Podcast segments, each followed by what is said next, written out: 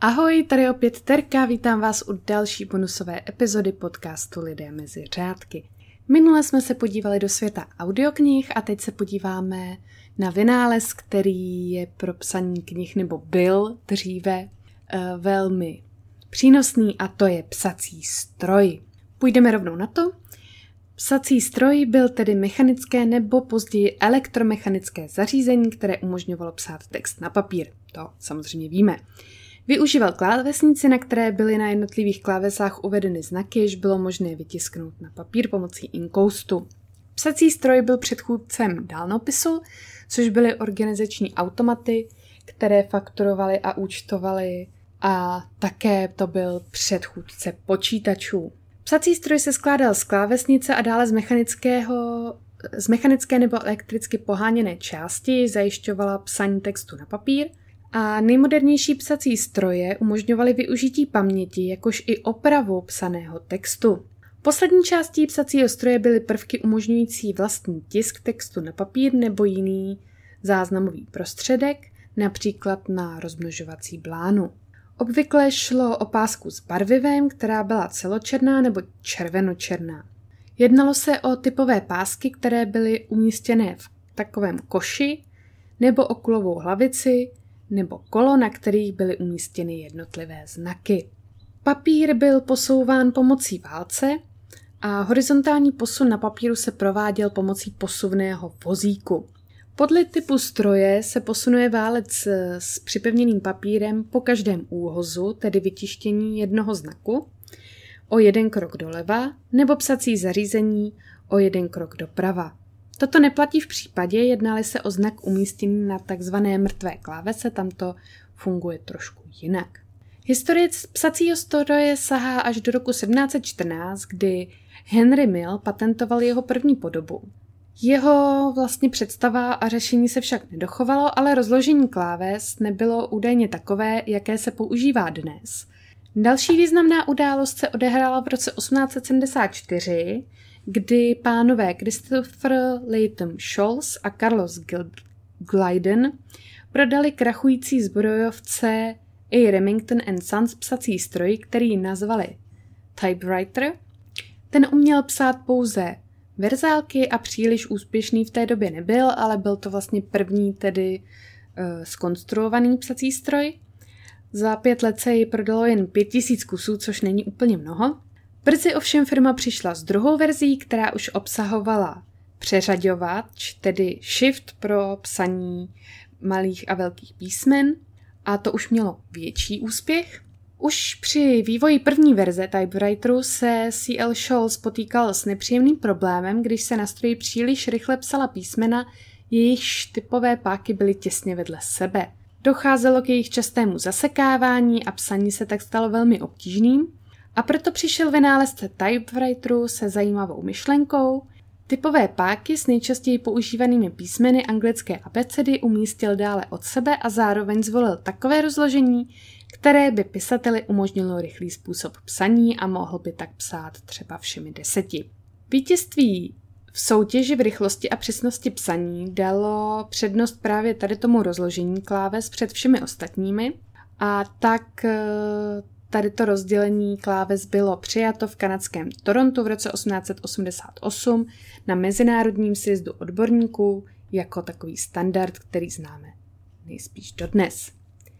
Díky úspěchu typewriteru převzali toto rozložení další společnosti, které ho rozšířili, rozšířili pardon, do celého světa.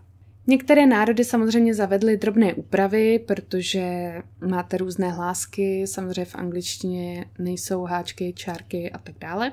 Například česká klávesnice vychází z německých psacích strojů, které se do Čech začaly dovážet koncem 19. století a mají malinko jiné rozložení než právě ty původní klávesnice.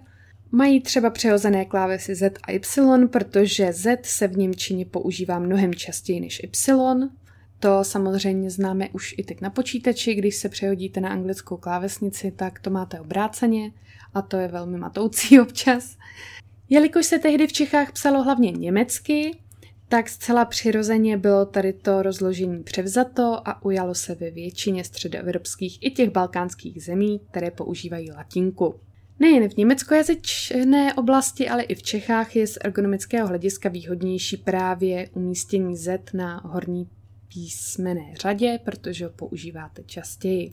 Ve Francii se též vyšlo tady z toho původního rozložení klávec a například nahrazení písmena Q a dvojité V písmeny A a Z došlo k vzniku rozložení, eh, kterému se říká azerty. Tomu, které známe my, tak to je QWERTY. QWERTY klávesnice, to je to, co známe a máme to i na počítači, ale když byste právě měli na té klávesnici Q a V vyměněno za A a Z, tak je to azerty. Tady tu azerty klávesnici například používají i v Belgii a podobných změn a úprav samozřejmě na světě existuje mnoho. Výroba mechanických psacích strojů byla nakonec ukončena během dubna 2011 u mumbajské firmy eh, Godrej and Boys a to je vlastně poslední známý výrobce psacích strojů, protože samozřejmě s rozmachem počítačů už nebylo potřeba, potřeba psacích strojů. Ale musím říct, že psací stroj je věc, která má samozřejmě dnes určité kouzlo. My máme jeden, tedy moji rodiče mají jeden eh, doma a Tchán Tchýní také mají starý Underwood a jenom si přejet po těch klávesách a slyšet to klasické cvakání toho psacího stroje je prostě úžasné. Tak to bylo jen tak, aby jsme tedy věděli, jak to všechno funguje. A podíváme se ještě na pár zajímavostí. Například Guinnessův světový rekord pro psaní textu o 103 znacích na klávesnici pouze nosem je 46,30 sekund. Až takovéhle jsou Guinnessovy rekordy, ano. Dále podle Marka Twaina byl jeho román Tom Sawyer z roku 1876 prvním románem, který byl napsaný na psacím stroji. Dodnes to nikdo nevyvrátil, takže to nejspíš bude pravda. Také nejdelší běžná slova, která používají pouze horní řadu písmen na psacím stroji, jsou slova, samozřejmě eh, v angličtině, jo? slova majitel, věčnost, repertoár a také slovo psací stroj.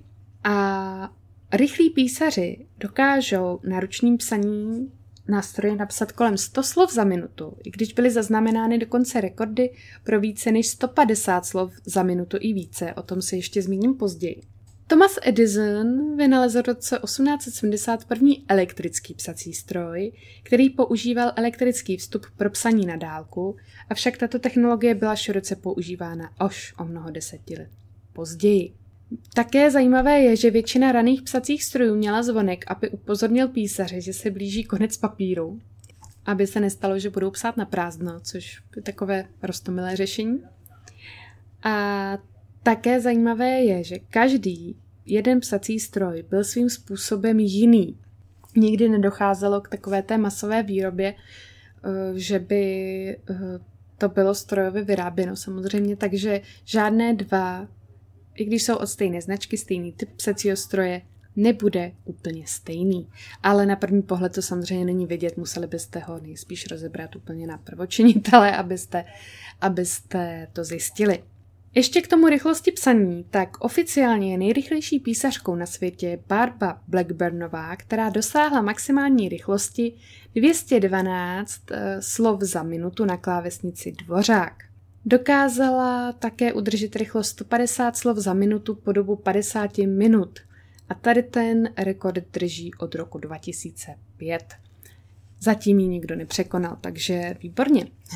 Každý rok se také koná mnoho soutěží, jejichž cílem je zjistit, kdo je nejrychlejší uh, písař na stroji. A například uh, Xeogran, což je nickname jednoho um, soutěžícího z Polska, si nárokuje neoficiální titul s rychlostí 217 slov za minutu s přesností 99,16%. Ale bohužel nešlo o nějakou úplně super oficiální soutěž, jako třeba, že by se zapisoval právě, nebo že bys eh, pod Guinnessovou knihou rekordů se snažil tady ten výkon zaznamenat, takže je to zatím bohužel pouze neoficiální. Tak to by bylo pro dnešek všechno. Doufám, že jste se zase dozvěděli něco nového a uslyšíme se zase příště. Ahoj!